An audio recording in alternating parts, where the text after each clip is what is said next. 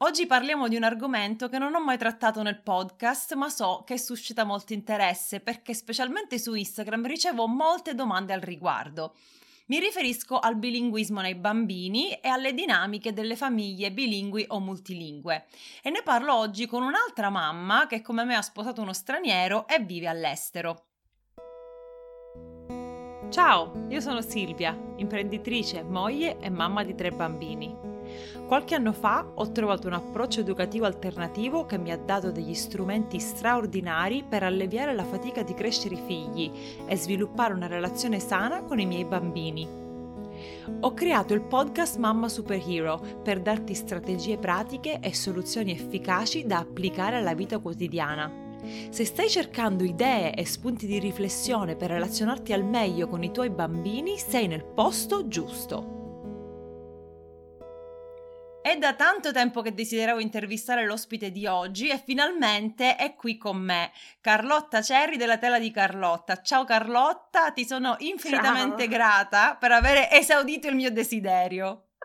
Ciao Silvia, effettivamente da un po' che ci, ci, rincorriamo, è vero? Perché anzi, credo che me l'avevi chiesto già ancora prima che io avessi iniziato il podcast, quindi è veramente un sacco di tempo. Grazie per la tua pazienza. Ma di nulla. Parleremo anche del tuo podcast oggi, ma prima, eh, per chi non ti conosce, ti vuoi presentare, vuoi raccontarci un po' di te, della tua famiglia, di cosa ti occupi?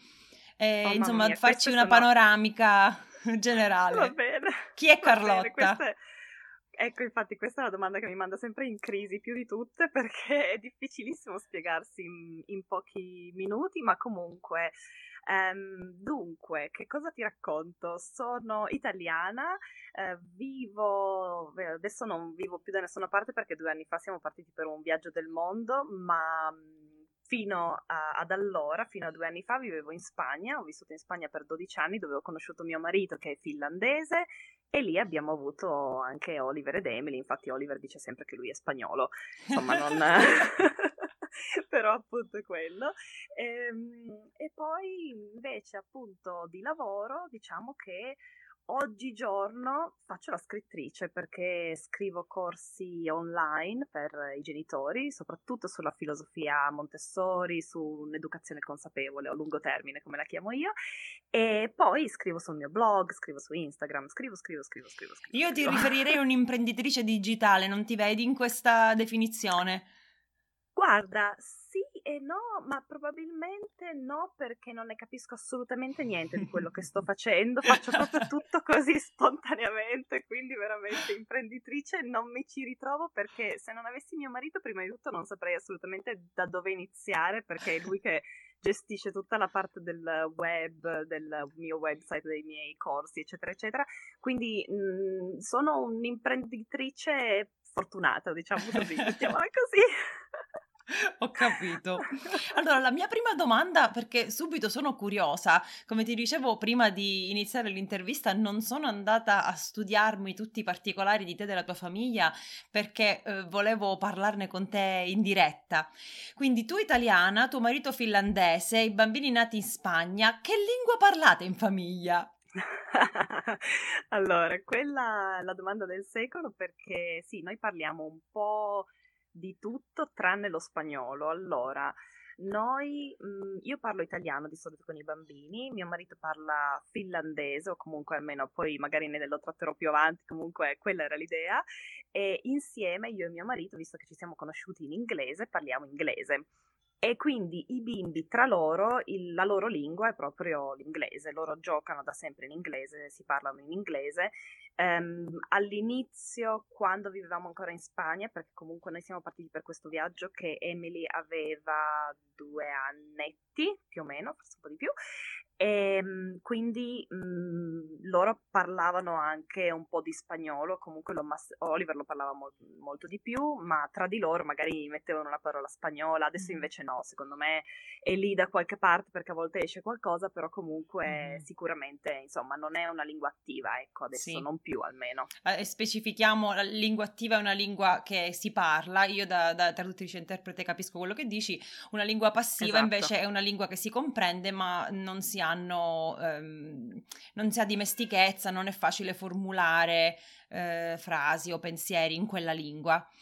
Esatto, ad esempio mio marito, eh, lui era bilingue eh, finlandese-svedese, anzi parlava molto meglio lo svedese quando era piccolo perché è andato a una scuola svedese, eccetera, eccetera, e invece adesso lo svedese è lì da qualche parte, ma mm. non quando cerca di parlarlo esce solo l'inglese che ha preso mm. il sopravvento e quindi appunto quella è una lingua passiva, ormai lo svedese per lui è una sì. lingua passiva. E allora Uh, bilinguismo e multilinguismo nei bambini. Io so che quando io ho tre bambini eh, di 5, 4 e un anno e mezzo e sono italiana, mio marito è americano, abitiamo negli Stati Uniti. Quando ehm, sono rimasta incinta mi sono un po' informata perché essendo traduttrice e interprete per me era importante che i bambini crescessero eh, bilingui e, e, comunque anche perché la mia famiglia di inglese, tranne le mie sorelle, non, non ne parla nessuno.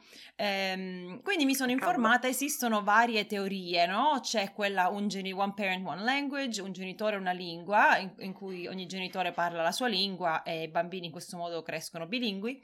E una delle domande più frequenti è: ma non si confondono i bambini crescendo in questo modo? Poi ci sono altre teorie no, in cui c'è ehm, la lingua che viene limitata a uno spazio, quindi a casa si parla una lingua, fuori casa si parla un'altra lingua. Eh, tu come hai deciso? Noi abbiamo adottato un genitore, una lingua eh, e poi magari durante la nostra conversazione potrò raccontare anche la mia esperienza, ma voi come avete deciso, data questa eh, veramente esperienza poliglotta che avete in famiglia? Allora, guarda, per noi è stato anche per noi il metodo OPOL, è quello che abbiamo adottato anche noi, quindi One Parent, One Language, um, e però purtroppo ovviamente per noi abbiamo diciamo dovuto adattarlo a noi, perché noi ovviamente abbiamo tre lingue nel, nel, nella mescla. Nell'ambito familiare, sì. Esatto e quindi ovviamente abbiamo dovuto adattare questo, mhmm, questo metodo del genito- un genitore una lingua perché per noi, anche se abbiamo iniziato così, e io veramente sono stata molto, molto, molto severa, tra virgolette, con Alex, veramente l'ho obbligato a parlare finlandese perché volevo che i bambini avessero questo retaggio mm. culturale, e per lui invece il finlandese proprio non, ehm, insomma, diciamo che non era più sua, la sua lingua, e quindi faceva fatica, non parlava ormai finland- in finlandese da circa 15 anni, se non proprio in quei vari, in quelle poche occasioni in cui magari parlava con la sua wow. famiglia. Sì, è, ver- è stato veramente difficile per lui introdu- rintrodurre il finlandese anche nella sua mente, quindi mm. diciamo che io un po' l'ho forzato e quella è stata lì per, per, molti mesi, quando è nato Oliver, mm, diciamo anche un paio d'anni magari, eh, è stato quello che abbiamo deciso di fare, ovvero parlavamo, io parlavo italiano con i bimbi, Alex parlava finlandese con i bimbi, io e lui parlavamo inglese, ma quando ci rivolgevamo ai bambini parlavamo le nostre rispettive lingue, mm-hmm. e in questo caso, a dire il vero, era Oliver, perché poi tutto è cambiato e quando si è aggiunta dopo... anche, sì Esatto, sì, quando si è aggiunta anche Emily diciamo che tutto è cambiato, ma è cambiato perché appunto le conversazioni erano diverse. Mm-hmm. Eh, con Oliver si stavano, facendo, mm, si stavano diventando conversazioni più mh, mm, profonde e diciamo che Alex non ci arrivava con il finlandese, non è che il suo finlandese sia basico, lui può dire qualsiasi cosa, può esprimere qualsiasi concetto, ma non con la mm, fluidità, se si dice fluidità, sì. adesso non... Sì, si dice... Dimestichezza, eh, in... naturalezza. Grazie, non con sì. la dimestichezza, mi fai da interprete, bravissima, uh, con cui um, parla inglese, con cui riesce ad esprimersi mm-hmm. in inglese. Quindi ecco, diciamo che... Mh, mm, siamo, abbiamo iniziato in un modo e poi piano piano questo metodo si è ehm, adattato a noi, mm. si è adattato ogni giorno alla nostra famiglia. Quindi quando eh, tu ad esempio ti rivolgi ai bambini in italiano, loro come ti rispondono? Loro mi rispo- adesso mi rispondono quasi sempre in inglese, a meno che io non chieda di ripeterlo in italiano. Mm-hmm. Noi abbiamo, mh, mhmm, adesso, vabbè, adesso più che mai, è proprio negli ultimi otto mesi che siamo in Nuova Zelanda e che ci siamo fermati a causa del Covid. Um, è stato proprio un, diciamo, un salto all'inglese fortissimo a cui noi non eravamo abituati, perché prima eravamo in paesi asiatici in cui comunque l'inglese non era la lingua principale, mm-hmm. quindi ehm, avevo, avevo, notato anche un aumento dell'italiano da parte loro per, quando eravamo solo noi tre, perché io sono veramente cerco di essere molto severa, tra virgolette, e Mhm. parlare sempre italiano con loro e quindi veramente faccio davvero un grandissimo sforzo che per me comunque è complicato perché l'inglese diciamo che è un po' la mia lingua principale, io penso in inglese, sogno in inglese, quindi anche adesso in questo momento spesso e volentieri ti traduco dall'inglese quello che ti sto dicendo, il, Ti capisco. il sopravvento, lo so che mi capisci, anzi chi ci ascolta ha più o meno le stesse eh, diciamo caratteristiche, comunque ha Mhm. stesse, la stessa situazione in famiglia, so che ci capirà perché è veramente un, Sì, è complicato. è veramente strano, sì, è veramente un- una dinamica stranissima all'interno del mio cervello e del tuo cervello Mhm. sicuramente, perché comunque l'italiano diventa una lingua minoritaria nel Sì. cervello e alla fine poi vabbè per te mh, che vivi negli Stati Uniti è ancora, è ancora più Sì. forte questa cosa perché io ad esempio vivevo in Spagna ma vivevo in una parte della Spagna, Marbella, che era comunque bilingue. Quindi mh, ci sono veramente, credo che la metà della popolazione sia inglese e quindi diciamo che le, le mie interazioni quotidiane erano inglese e spagnolo e quindi non c'era una lingua che prendeva il, il sopravvento, ma adesso in questi ultimi otto mesi in Nuova Zelanda mi rendo proprio conto che sì, che, Mm. che ci- c'è una lingua sempre che prende il sopravvento, in questo momento non è l'italiano Mm. nella mia testa. Sì. e quindi te- appunto sì, So- Scusami, no, scusa, vai non ti ho avanti, no, no. risposto. Sì, non ti ho risposto alla fine, ma mh, i bimbi comunque mi rispondono in inglese e quando mi rispondono in inglese io cerco di dire loro Mm. eh, magari eh, di ripetermelo in italiano o eh, che rende tutto più complicato perché comunque quando vuoi avere un dialogo spontaneo con i tuoi Sì. figli non puoi neanche stare lì tutto il tempo, so che mi capisci, e dire no, ripetimelo in italiano, no, ripeti- no raccontamelo Sì, in sì, italiano, ecco, non funziona, non funziona. Sì, noi eh, abbiamo una situazione un po' simile, nel senso che quando è nata Zoe, la mia prima figlia, eh, lei ha iniziato a parlare, io eh, stavo con lei per la maggior parte del tempo, lei iniziava a dire parole in italiano finché poi eh, a tre anni, insomma, potevamo avere una conversazione, 3-4 anni, eh, in italiano tranquillamente. Eh, poi però è successo che il fratellino è cresciuto e, e quindi anche frequentando la scuola poche ore al giorno, non è che erano completamente immersi nella cultura americana, eh, iniziando a giocare tra di loro, eh, hanno iniziato a parlare in inglese. Quindi, se tra di loro parlano in inglese, se col papà parlano in inglese, eh, l'italiano, come dicevi tu, diventa la lingua minoritaria. Eh, lei, comunque, è quella che tra i due. Mi risponde quasi sempre in italiano, ancora ce la Mm. fa. Eh, Luca invece di 4 anni, lui preferisce sempre parlare in inglese, mi capisce quando gli parlo in italiano, ma eh, evidentemente eh, in maniera istintiva, impulsiva, innata, gli viene più comodo eh, l'inglese. Anche io chi- cerco di chiedere di riformulare, di mm, rispondi parlare in inglese e trovo che essere severi mi viene un po' eh, naturale, però va contro anche la, la filosofia eh, educativa che io ho scelto di abbracciare, che è quella del respectful parenting di Magda Gerber e Mm. Janet Lansbury, che tu sicuramente conosci. Sì. E quindi eh, a volte io stessa mi correggo e dico: Ok, no, li devo lasciare liberi, li posso incoraggiare nell'apprendimento linguistico, però alla fine è una scelta loro.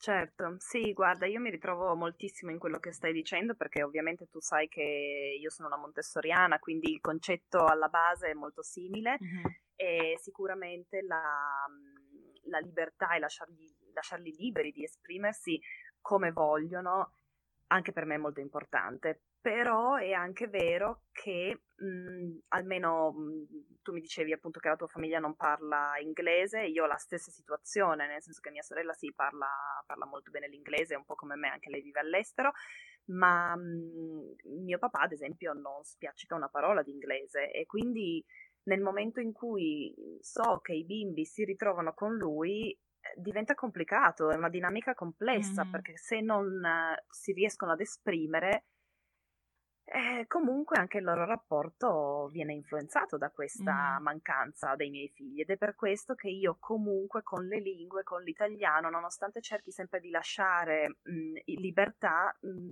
cerco proprio di essere eh, di trovare dei momenti in cui spiego loro, ok, adesso amici miei, tesori, parliamo italiano. Sì. Adesso ehm, facciamo questa, tutta questa sessione di giochi la facciamo in italiano Mhm. e ovviamente adesso che loro sono un po' più grandi capiscono il perché, quindi posso spiegare loro è veramente molto importante che riusciamo poi a, a, comunicare con il nonno, con la nonna, perché voi parlate inglese ma loro no, mm-hmm. e, e, quindi dobbiamo fare uno sforzo, dobbiamo fare uno sforzo tutti. Mm-hmm. Lo so che è difficile qua in Nuova Zelanda, soprattutto dove si parla sempre inglese, è difficile anche per me, però facciamo uno sforzo tutti e in questo modo io vi assicuro che quando vi ritroverete con i nonni potrete parlare mm. con loro. E allora loro mi dicono va bene e diventa anche un po' un gioco anche per sì. loro e quindi magari in quel momento, proprio in quella sessione di giochi, magari Oliver corregge Emily o Oliver suggerisce a Emily quello da dire perché anche per noi la situazione è un po' simile alla tua.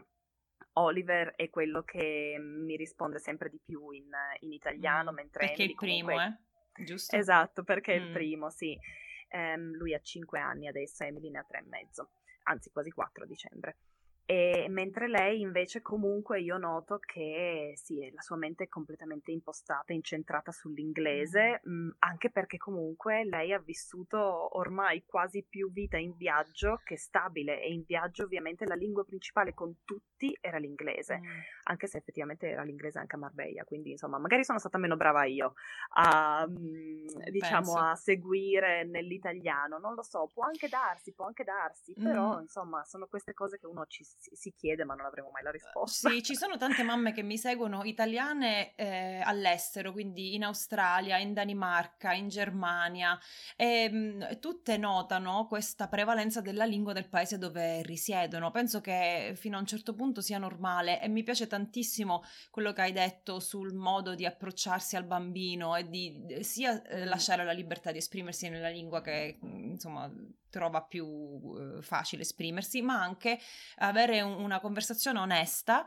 eh, soprattutto adesso che hanno 4-5 anni, ma anche con i bambini un po' più piccoli, e, e dire guarda questo è importante per me, sarà importante anche per te. Eh, prima di passare a un altro argomento ti volevo dire che ehm, da traduttrice ho varie colleghe che sono straniere e abitano negli Stati Uniti. Io mi informo sempre, ma voi come fate con i vostri bambini? Che lingua parlate? E ce n'è una in particolare, una mia collega che è francese e lei ha due adolescenti adolescenti, ehm, due figli adolescenti, e lei mi ha detto, guarda, i primi anni sì, ti parlano, dopodiché da quando iniziano ad andare a scuola preferiscono l'inglese, poi al, al, negli anni dell'adolescenza si accorgono che sono in grado di parlarsi in una lingua straniera che nessuno intorno a loro capisce e allora tutte le cattiverie, le, tutti i segreti li dicono nella lingua. Ho detto, vabbè, mi consolo allora, c'è, c'è speranza eh, anche per sì, noi. Assolutamente, assolutamente. No, questo tra l'altro io credo veramente che sarà proprio così anche per noi noi e anzi spesso e volentieri io noto, lo noto già adesso con Oliver che lui ha un senso di dignità molto forte, quindi diciamo che quando c'è qualcosa fuori che magari non vuole che gli altri capiscano, lui me lo chiede in italiano Davvero? e io questa è una cosa che Um, ho, su cui ho riflettuto proprio, mm. proprio, negli ultimi giorni perché ho notato che lo fa sistematicamente. Quindi, se c'è qualcosa che non vuole che gli altri capiscano, lui mi parla italiano e io dico guarda questo furbetto furbetto Oliver poi c'è anche questa, sì. questa, mhmm, quest'altro aspetto che a volte siamo con degli amici e magari alcune persone possono sentirsi un po' indispettite dal fatto che io abbia una conversazione con mia figlia in un'altra lingua, ma alla fine la figlia è mia e decido io in che lingua sì, guarda, parlare. Io, mh, sì, io sono assolutamente d'accordo con te su questo. Mh, certamente a volte noto che ci sono delle dinamiche di gruppo proprio in cui per me è importante che anche gli altri capiscano quello che io sto dicendo a mio figlio. Mm-hmm. Per esempio, mh, mhmm, spesso e volentieri, mhmm, tu anche sicuramente, ma io comunque mh, mhmm, a, con un approccio Montessori i miei metodi sono un po' diversi da quelli degli altri o comunque da quelli della maggioranza, sì. so che mi capisci.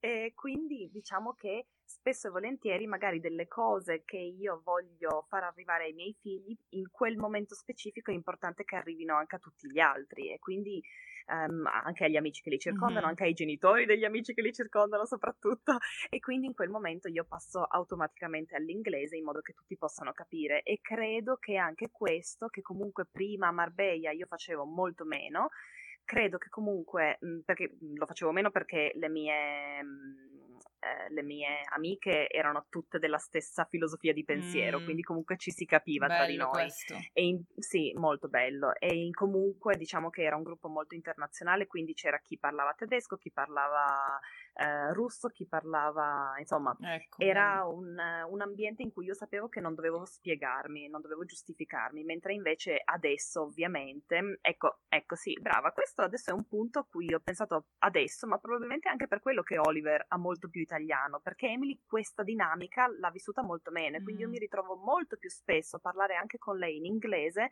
fuori di casa perché le dinamiche sono diverse. Sì. Quindi magari non sono stata meno brava io. No, no. magari è semplicemente che le dinamiche sono diverse. Sì, senti, i bambini sono spugne, no? Loro assorbono tutte le lingue, le sfumature, come dici tu, eh, sono furbi, sono intelligenti. Quindi nel caso di famiglie monolingua che abitano in Italia, come possono le famiglie favorire l'apprendimento linguistico eh, e, e, crescere bambini bilingui o comunque, eh, comunque voglio dire che il bilinguismo puro è molto difficile perché mhmm, pur essendo eh, competenti in due lingue non si raggiunge quasi mai l'equilibrio, ma comunque... Mm in che modo possono eh, favorire l'apprendimento linguistico di bambini italiani che abitano in Italia, in Italia con genitori italiani? Ehm, hai dei suggerimenti o dei consigli al riguardo? Allora, guarda, questo è mh, complicato, mh, è una domanda che mi viene fatta spessissimo da genitori che hanno queste, queste, situazioni di cui mi parli.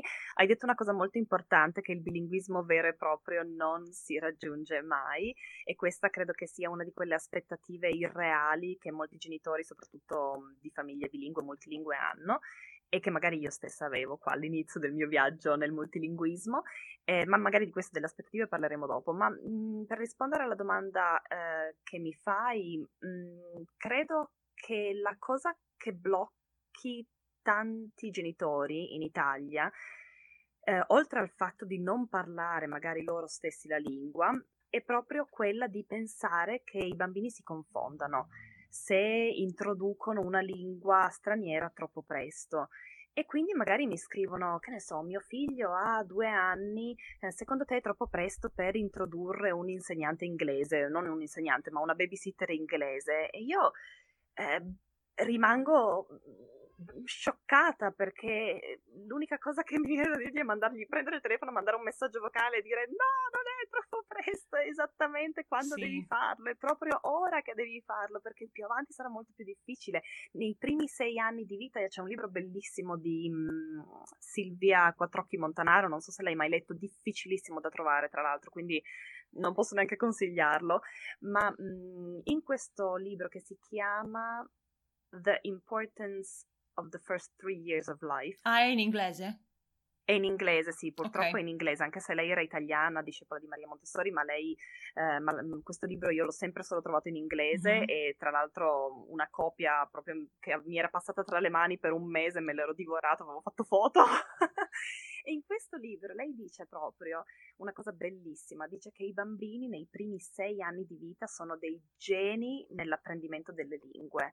Ed è vero, eh, loro, i bambini per un bambino una lingua è mm, come, mm, è come respirare, imparare una lingua nuova è come respirare, wow. un bambino non può non può fare a meno di farlo e non può neanche decidere di non farlo. Se tu esponi un bambino al, ad una lingua, la lingua della sua comunità, il bambino la impara, non può non farlo, è un, è un, atto involontario. La lingua, il processo dell'imparare la lingua è un atto involontario, è un atto che i bambini fanno senza neanche accorgersene. L'importante ovviamente è esporli alla lingua e immergerli nella lingua della comunità, mm. cosa che in una comunità ovviamente succede. Ora, che cosa succede quando la comunità italiana, i genitori sono italiani, e che cosa succede? Succede che si possono introdurre magari dei piccoli stratagemmi come una babysitter inglese o una babysitter che anche se non è nativa inglese magari parli un livello buono mm. di inglese, anche una studentessa che studia lingue, Buona che idea. insomma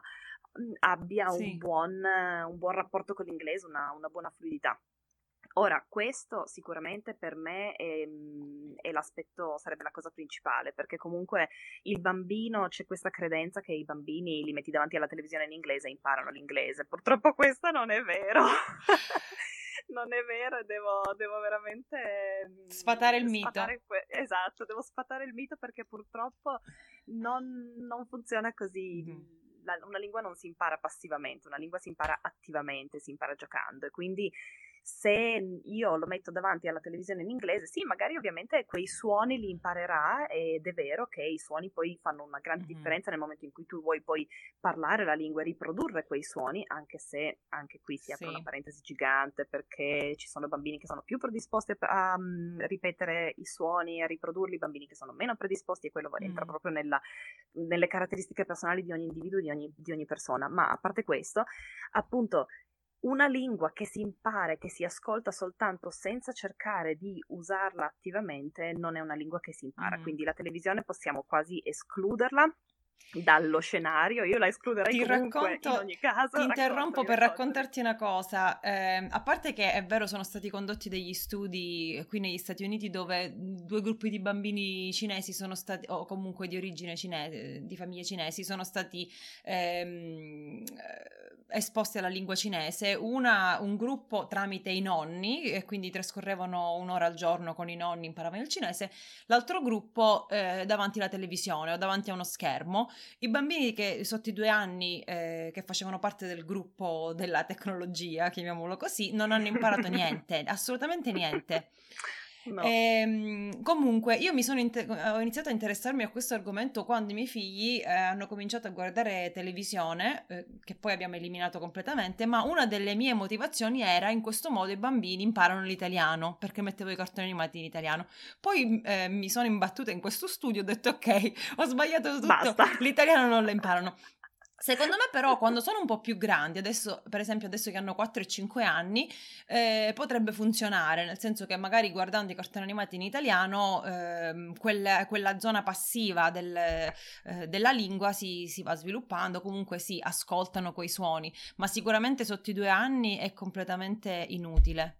Sì, guarda, probabilmente diciamo che è completamente inutile nel momento in cui non hanno altro approccio alla lingua. In casa tua probabilmente la televisione sarebbe un aiuto perché comunque tu mh, sei la presenza italiana e loro anche, mm. hanno anche la parte attiva della, dell'apprendimento della mm. lingua, quindi probabilmente la televisione sì, in questo caso sarebbe un aiuto, mh, poi vabbè, lì si entra nel voglio far vedere la televisione ai miei figli o no, quindi quello è tutto un altro discorso, però io credo che sì potrebbe essere un aiuto eh, nel tuo caso specifico perché tu sei italiana. Nel caso di una famiglia italiana dove entrambi i genitori sono italiani, metti il bambino seduto davanti alla televisione a guardare delle serie in inglese, io al 99% metto la mano sul fuoco che il bambino impara poco, non niente, perché magari alcune parole le impara, alcune sicuramente i suoni gli entrano nella, nella testa e quindi nel momento in cui vorrà imparare l'inglese comunque quei suoni rimarranno nella testa. Ci sono ehm, studi anche approfonditi sul fatto che proprio se sei um, immerso, mm. esatto, esposto a dei suoni, eh, sì. riuscirai a riprodurli poi anche in età adulta, se sei esposto nei primi sei anni di vita riuscirai poi a riprodurli anche in età sì, adulta, sì. Eh, mentre ad esempio, che ne so, prendiamo il giapponese, per esempio io riprodurre i suoni del giapponese probabilmente adesso non potrei mai più farlo in maniera nativa, se, li, se avessi ascoltato il giapponese nei primi sei anni di vita, ecco, probabilmente ci riuscirei. Ma a parte questo, ecco, quello che io probabilmente consiglierei è appunto uno cercare questa un, un, una babysitter che comunque abbia un'interazione con mm-hmm. la famiglia in inglese e possibilmente che il bambino non sappia nemmeno che parla italiano Um, io ho insegnato inglese a bambini piccoli per tantissimi anni, per otto anni più o meno a Marbella, quello era il mio lavoro prima di dedicarmi completamente all'online. E una cosa, la prima cosa che chiedevo sempre ai genitori, anche quelli che non parlavano una parola di inglese, era con, davanti ai bambini io non voglio parlare nessun'altra lingua che inglese, quindi se vogliamo comunicare usciamo di casa oppure io vi parlo in inglese, voi mi rispondete in, in, in spagnolo, mm, ma anche questa soluzione preferirei la evitassimo, quindi ci ignoriamo. io ti dicevo proprio entro in casa e... Mm, e ci ignoriamo e vado direttamente mm-hmm. dal bambino. E questo secondo me funzionava moltissimo perché comunque, soprattutto con bambini un po' più grandi, con i bambini più piccoli loro seguono il ritmo, seguono, ti seguono, non è un problema, ma con bambini più grandi cominciano a pensare, ah guarda, capisce lo spagnolo, eh non sì. faccio lo sforzo. Quindi sì, ecco, questo, questo, sicuramente è un buon metodo, non è facile trovare babysitter inglesi, mm. ma io sono una fan delle babysitter giovani, quindi le voglio promuovere. Io mhmm, ho sempre avuto babysitter molto giovani, anche proprio mh, adolescenti in età che um, anche 13-14 anni. Uh, io tro- trovo che sia bellissimo mm-hmm. il rapporto che si crea con uh, i bambini. Magari non sono persone che lascerei in casa da sole con i miei figli. Mh, ecco, io di solito magari mi metto nell'altra stanza e lavoro quando so che una babysitter comunque è molto giovane, una ragazzina giovane, sì. ma eh, ecco, per me veramente c'è, mh, mhmm, ci sono delle soluzioni, ecco, credo che noi genitori a volte abbiamo, siamo troppo rigidi nei nostri pensieri mm-hmm. e spesso e volentieri diciamo, ah no, guarda, come faccio a trovare, no? Deve essere qualificata, deve essere, eh, non lo so, qua deve avere fatto il corso per eh, primo soccorso, che ne so, io ne ho sentito di tutte, quindi guarda, però appunto secondo me è molto più semplice di quello che si possa credere, basta chiamare, fare un paio di telefonate, senti ma tua cugina... Su Facebook. Tua, su Facebook, esattamente. E poi proprio quello, Facebook. Facebook io mh, mhmm, lo userei tantissimo per cercare di creare una piccola comunità di mamme che hanno voglia di fare la stessa cosa. Adesso no, purtroppo con il Covid eh, non sì. ci si può riunire, tutto però insomma lo diciamo per il futuro, per un futuro speriamo molto prossimo. E, ehm, mh, e appunto riunirsi e magari su Facebook in alcune grandi città si trovano già dei gruppi di inglese, dei gruppi di incontri mamme e bebè mh, mhmm, in inglese. Io ne ho frequentati all'infinito, probabilmente in America anche, non, oddio adesso non lo so, ma immagino che esistano. A Marbella ce n'erano veramente tantissimi ed erano proprio semplicemente gruppi di mamme che non si conoscevano, ma si ritrovavano una volta a settimana e c'era una ragazza che cantava canzoni e giocava con i bimbi in inglese e ovviamente tutto l'ambiente era sì, guarda, infatti è un ehm, tra l'altro secondo me è un ehm, è un lavoro bellissimo per chi ha una capacità con l'inglese, una buona capacità con l'inglese e credo che in Italia, io continuo a dirlo a tutte le mie amiche, a tutti quelli che incontro, credo che in Italia questi gruppi non esistano e secondo me avrebbero un successo incredibile perché veramente eh, chi non vuole imparare l'inglese? Sì, hai ragione, è non, vero. Chi non vuole esporre i propri figli all'inglese? L'inglese è una lingua talmente importante che sicuramente mh, mhmm, un lavoro del genere, mm-hmm. comunque riunire, che poi è facilissimo perché si riunisce semplicemente un gruppo di mamme, un gruppo piccolino e si canta con i bimbi. Io ne ho frequentati, ma mh, mhmm, probabilmente due o tre settimane per uh, anni, anni. Wow. è, è, veramente molto molto bello perché poi si conoscono mamme nuove, si conoscono amici nuovi, si mm. stringono amicizie diverse da quelle della scuola che secondo me sono importantissime perché non si sa mai che cosa succede a scuola, non si sa mai come saranno gli equilibri a scuola e secondo me è importantissimo avere una sorta di... Mm, una rete. Di, eh, ecco, brava, una rete appunto, mm. una rete di amicizie fuori dalla scuola. Sì. E, e, tutti ci guadagnano, secondo me, in questo, in questo tipo mm. di, di, scelte. E poi, certo, vabbè, in casa si possono ascoltare canzoncine, si possono, mm. ad esempio, le canzoncine di um, Super Simple Songs, che probabilmente conoscerai, sono ottime si, possono, si può cantare con mm. i bimbi, che comunque è già un, anche se magari il genitore non parla l'inglese, cantare una canzone, riesce a cantare una canzone. il genitore può, può imparare can- la lingua insieme ai bambini, no? Può, sì, sì, possono mettersi lì e impararla insieme. Sì, con qualcuno che dà lezioni o con qualcuno presente, no? Fare lo stesso percorso. Sì, io, io credo di sì, mm, credo che possa succedere, anzi eh, io spesso e volentieri avevo, anzi no, spesso e volentieri non è una bugia, ma mi è capitato due volte, quindi per me spesso perché era una cosa a cui non avevo pensato, eh, proprio la mamma mi aveva nei miei anni di insegnamento c'era, c'erano due mamme che mi avevano contattata e mi avevano chiesto di fare le lezioni insieme con i bambini. Io l'avevo trovato un'idea geniale perché effettivamente loro imparavano, i bimbi imparavano, ehm, la dinamica era diversa, però comunque ottima, perché anche il bambino vedeva la mamma che si sforzava, vedeva la mamma che non riusciva ad esprimersi e anche questo comunque è importante far vedere la nostra vulnerabilità, anche in, in qualcosa molto simile, mm. molto semplice come sì. l'apprendimento di una lingua. E, e, avevo trovato questa idea veramente carina, quindi sì, secondo me ci sono delle cose che si possono fare in casa anche per i genitori che non parlano l'inglese, anche per i genitori che vivono in Italia e sono italiani doc sì. al 100%. Sì, sono d'accordo. Senti, avevi accennato brevemente alle aspettative.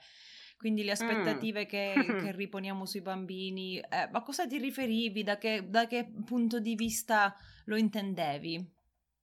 Guarda, mhmm, inten- quando, quando, ne ho parlato prima lo intendevo come un errore, mm-hmm. nel senso che comunque io noto, io stessa avevo delle aspettative quando ho iniziato il mio viaggio del, nel multilinguismo con i miei bimbi e io stessa avevo un piano molto molto preciso, sapevo che volevo parlare con loro in italiano, volevo che Alex parlasse con loro in finlandese, tra di noi parlavamo inglese, quello che ti raccontavo prima, ehm, volevo che certo l'inglese fosse la nostra lingua di famiglia, ma poi quando ci rivolgevamo ai bambini doveva sempre essere nelle, nelle nostre rispettive lingue. Ecco, quindi queste erano le mie aspettative, avevo deciso per il metodo OPOL, quindi appunto un genitore una lingua e ehm, per me questo era il metodo migliore dalle mie ricerche, io sapevo che doveva essere così. E poi invece, come ti dicevo prima, è andato veramente tutto, è stato completamente diverso. Tutte mm. le mie aspettative sono state, ehm, diciamo, un po' infrante, tra virgolette, dalla realtà. E, ehm, ovvero, eh, quello che ti raccontavo prima, Alex con l'inglese comunque non si sente estremamente, mh, scusami, con il finlandese non si sente estremamente a suo agio, quindi nelle conversazioni più profonde mm-hmm. è passato all'inglese Lui lo parla l'italiano adesso... o no? Lui parla perfettamente l'italiano, sì, mm. eh, cioè perfettamente no, ma lo parla veramente molto molto bene, poi vabbè, le, le mie Quindi, risate me le faccio comunque. Non avete mai pensato di, di, tu, di parlare tutti e due in italiano e poi aggiungere anche l'inglese?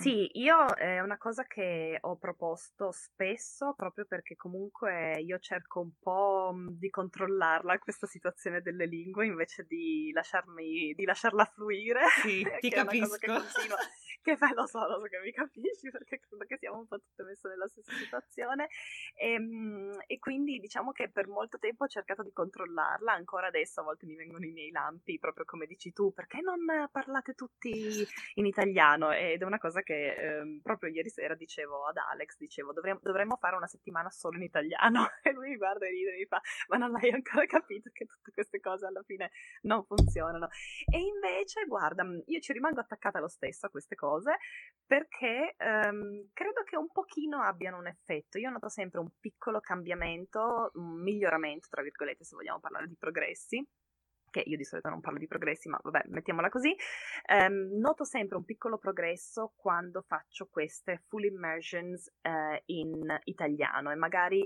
eh, chiedo ad Alex appunto, dai, fai uno sforzo, parliamo tutti italiano, sì, no, e poi magari e poi la cosa bella è proprio quella che dicevo prima, anche che magari correggo lui e quindi loro non si sentono così, mhmm, diciamo, ehm, non, non, so che parola utilizzare, ma non si sentono a disagio perché comunque, sì. anzi, è, un, è una motivazione in più perché comunque vedono che anche il papà fa degli errori in italiano e se ne frega perché Alex poi ci, ovviamente ci ride sopra sì. e, e, quindi vedono che ah guarda anche papà fa così vabbè lo faccio anch'io mm-hmm. e quindi magari ci provano di più quindi io sono convinta che comunque ehm, bisogna sicuramente abbassare le aspettative, i programmi raramente funzionano, un po' come in tutta la genitorialità, ma soprattutto in, quest- in questo mm, contesto delle lingue perché mh, mm, ci sono veramente troppi fattori, mettiamo come dicevamo prima, appunto immagino una famiglia che ha un papà italiano, la mamma spagnola e parlano in italiano Ecco, l'italiano sarà la lingua predominante, mm, spa- ma se il papà si fa uno sforzo sicuramente il bambino parlerà anche spagnolo. Mm. Ma adesso immagina la stessa famiglia con la stessa dinamica che vive in Italia quindi sicuramente l'italiano sarà la lingua predominante, sì. anche se magari loro in casa parlano sempre spagnolo, perché comunque quello che raccontavi tu prima dell'americano con i tuoi figli. Mm-hmm. Ehm, oppure immagina che, ci, che, i due genitori abbiano lingue diverse, ma come noi parlino una terza lingua. Le dinamiche sono ancora diverse, quindi ecco, l'ambiente comunque e la dinamica della mm-hmm. famiglia sicuramente ha sempre un, um, una sorta di influenza su tutto quello che è il processo linguistico, il processo di apprendimento linguistico che non si può assolutamente né pianificare né programmare né, né mm, eh, pensare, insomma, né, né, aspettarsi né avere delle aspettative, ecco, perché mm. comunque non, alla fine non, non, funziona. Ed è questo che, sì. proprio per questo che parlavo di aspettative in senso negativo,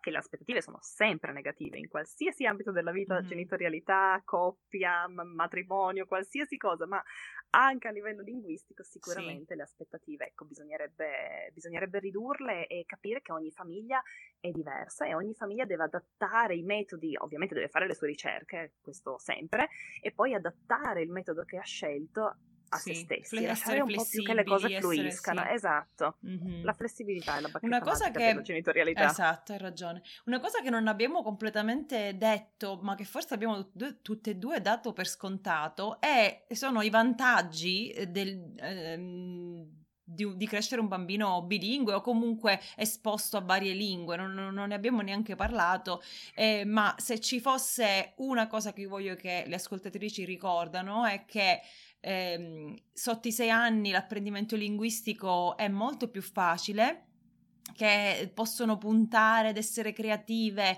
su come farlo avvenire pure in una famiglia italiana eh, monolingue. E non so cosa vuoi aggiungere come punti salienti. Sì, no, assolutamente. Io, non, io sono una grandissima fanatica dell'introdurre qualsiasi lingua, perché poi non importa quante lingue introduci, a patto mm-hmm. che siano uh, attive, appunto che, che l'apprendimento della, della, lingua sia attivo, come abbiamo detto prima, e a patto che um, ci sia una sorta di coerenza. Ecco, io credo che um, sia veramente, abbia un beneficio incredibile per i bambini essere esposti a più lingue, soprattutto nei primi sei anni, come abbiamo detto, ma anche dopo, perché comunque viviamo in un mondo ormai, io adesso non conosco la realtà italiana perché la vivo ormai da veramente, non la vivo ormai da veramente tantissimi anni, ma anche solo una realtà in Spagna, poi va bene certo era una realtà molto diversa perché comunque Marbella è molto internazionale, ma anche solo quella realtà io mi rendevo conto che se i miei figli non, um, non, avessero capito, non avessero saputo l'inglese e lo spagnolo, in moltissime situazioni si sarebbero sentiti eh, lasciati fuori, si sarebbero mm-hmm. sentiti tagliati fuori. E lo stesso è successo quando abbiamo iniziato a girare il mondo, che adesso non devi per forza prend- vendere tutto come abbiamo fatto noi e girare il mondo, ma anche solo quando viaggi e i tuoi figli trovano dei bambini al parco giochi, la lingua che probabilmente accomunerà tutti è l'inglese mm. e quindi sicuramente l'inglese è mh, una, la lingua da cui insomma io partirei personalmente, ma anche lo spagnolo e credo che come dicevamo prima, spesso i genitori abbiano paura che i bambini si confondono e invece veramente nei primi sei anni è proprio quando possono eh, prendere una ragazza che venga a giocare con loro una volta a settimana in inglese, una ragazza che venga a giocare con loro una volta a settimana in spagnolo, una ragazza che venga a giocare con loro una volta a settimana in russo e i bambini io assicuro che impareranno l'inglese, lo spagnolo e il russo sì. e l'italiano ovviamente. Io ricordo quando mh, eh, ricordo ho dato lezioni a una famiglia, loro erano spagnoli credo tantissimi anni fa e la bambina più piccola piccola parlava, aveva tre anni, e parlava italiano, tedesco, francese, russo, cinese e eh, ce n'era un'altra, aspetta. Ah, vabbè, spagnolo ovviamente e un'altra ancora, perché loro erano una famiglia molto benestante, ma avevano il cuoco, in, uh, avevano il cuoco russo, avevano la babysitter cinese, avevano la, cioè, e la bambina semplicemente vivendo la sua vita sì. mh, essendo esposta a tutte le lingue con una determinata coerenza comunque, perché ogni, ogni, persona parlava la propria lingua, con lei, lei le aveva assorbite tutte mm. senza sforzo, perché è veramente come respirare. La gente non se ne rende sì. conto di questo, ma nei primi sei anni di vita la loro mente, la mente dei bambini è veramente un, una spugna, Maria Montessori la definitivamente assorbente, ed è veramente Mm. Funziona veramente così, loro non possono fare a meno di imparare, non possono neanche fermare l'apprendimento, non è che puoi dire a un bambino no, quella lingua non la imparare, perché se ci è esposto la impara, che piaccia o no. Bellissimo, stupendo. Mm. Carlotta, potremmo parlare per ore e ore. Mi sa che abbiamo sì, già sforato anch'io. i 30 minuti che, che di solito non, oh, fa, non, fa, niente, le mie ascoltatrici terranno duro. Ma prima di chiudere, vuoi raccontarci del tuo podcast, eh, di quello che tu fai? Eh, su Instagram, su, insomma, lei, l'hai accennato molte volte, però in particolare il tuo podcast Educare con calma, bellissimo questo titolo, questo, questo nome. Titolo, sì, sì. Guarda, Educare con calma perché lo scrivo anche sul podcast, perché la calma eh, era un concetto bellissimo di cui a me mancava solo una um, caratteristica che era la calma. Io proprio calma non lo sono.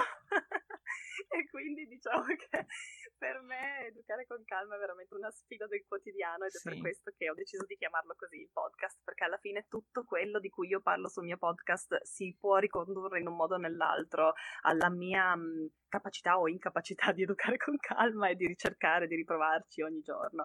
E quindi sì, è piccolino, è appena, l'ho appena lanciato qualche settimana fa, oddio, ci saranno no, 13-14 eh? episodi. Sì. Sì, esatto, esatto, sì, un po' di più, qualche mese fa, wow. Eh ehm, sì, però insomma è un, è un, canale che mi diverte, è, ehm, è, un canale che volevo lanciare, insomma, volevo lanciare un podcast da veramente tantissimi anni, no, tantissimi anni no, ma un anno e mezzo tutto e ce l'avevo già semi pensato e tutto, ma poi vabbè, la vita ci si mette di mezzo e, e niente. Bisogna buttarsi. Adesso, ma, esatto, bisogna buttarsi, ma comunque sono contenta, è bello, è un bel è un bel canale, devo sì, dire. Sì, sì, io... Nascono conversazioni diverse, sicuramente, che sullo scritto. Io lo adoro, ovviamente. Mm. Sì, no, certo. Altrimenti tu, non lo farei. Iniziato... Io ho iniziato a settembre tantissimo. 2019. Ah, cavolo, sì, sì. sì quindi veramente festeggi- hai festeggiato l'anno, buon compleanno! Sì, grazie!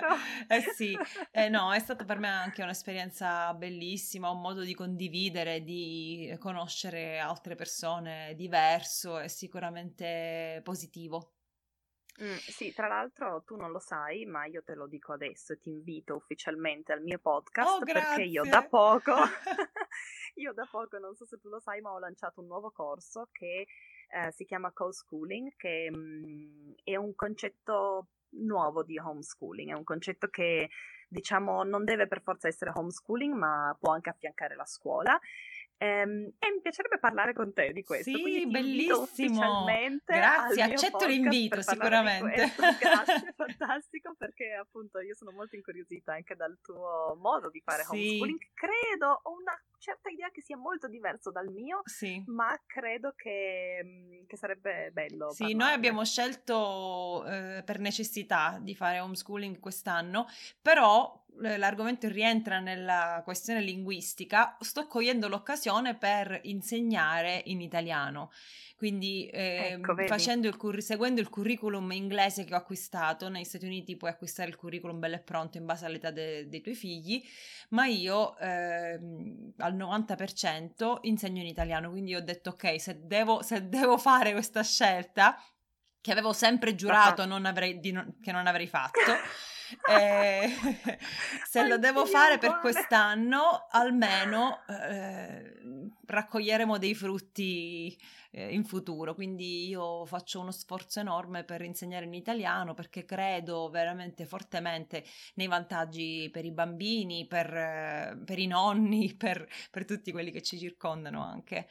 Ehm, assolutamente, quindi, quindi sì, ma ne parleremo di tutto Va bene, questo, allora sicuramente eh, vi faremo sapere quando eh, uscirà anche quest'altro episodio, ma voglio ancora ringraziarti Carlotta, sei stata gentilissima, eh, grazie, sono grazie contenta di questa registrazione e mm, ci sentiremo alla prossima volta. Assolutamente, grazie a te e tra l'altro mh, mm, ricordo che se, ehm, perché me l'avevi chiesto ma non l'ho detto alla sì. fine, quindi se vogliono trovarmi anche altrove, ah, mi sì, trovano certo. appunto a parte, a parte che sul podcast um, Educare con Calma mi trovano anche sul mio sito dove trovano tutto che è www.lateladicarlotta.com Sì, e, su Instagram lì... sei pure, come sei, com'è il, l'handle? Sì, su Instagram la è la tela di Carlotta blog. Ok quindi c'è solo il Comunque io finale, lascerò tutti i link comunque, nel, sì, so. nella descrizione del podcast. Tra l'altro Carlotta ha vari corsi, giusto? Non è soltanto sì, eh, uno sì, o ne ho due, al momento ne ho due. Sì, due questo qua ehm... è il primo invece che è Educare a lungo termine, che è, un mio, è il mio cavallo corso, di battaglia. Insomma. È il mio cavallo quindi di battaglia. anche lì lascerò tutti eh, i, i, link, eh, andatela a trovare, scrivetele sui social, insomma sicuramente sarà un'esperienza di arricchimento per tutte le mamme e i papà. Ok, adesso chiudiamo Silvia. veramente. Basta, Ciao. Vai, chiudiamo. Ciao. Ciao.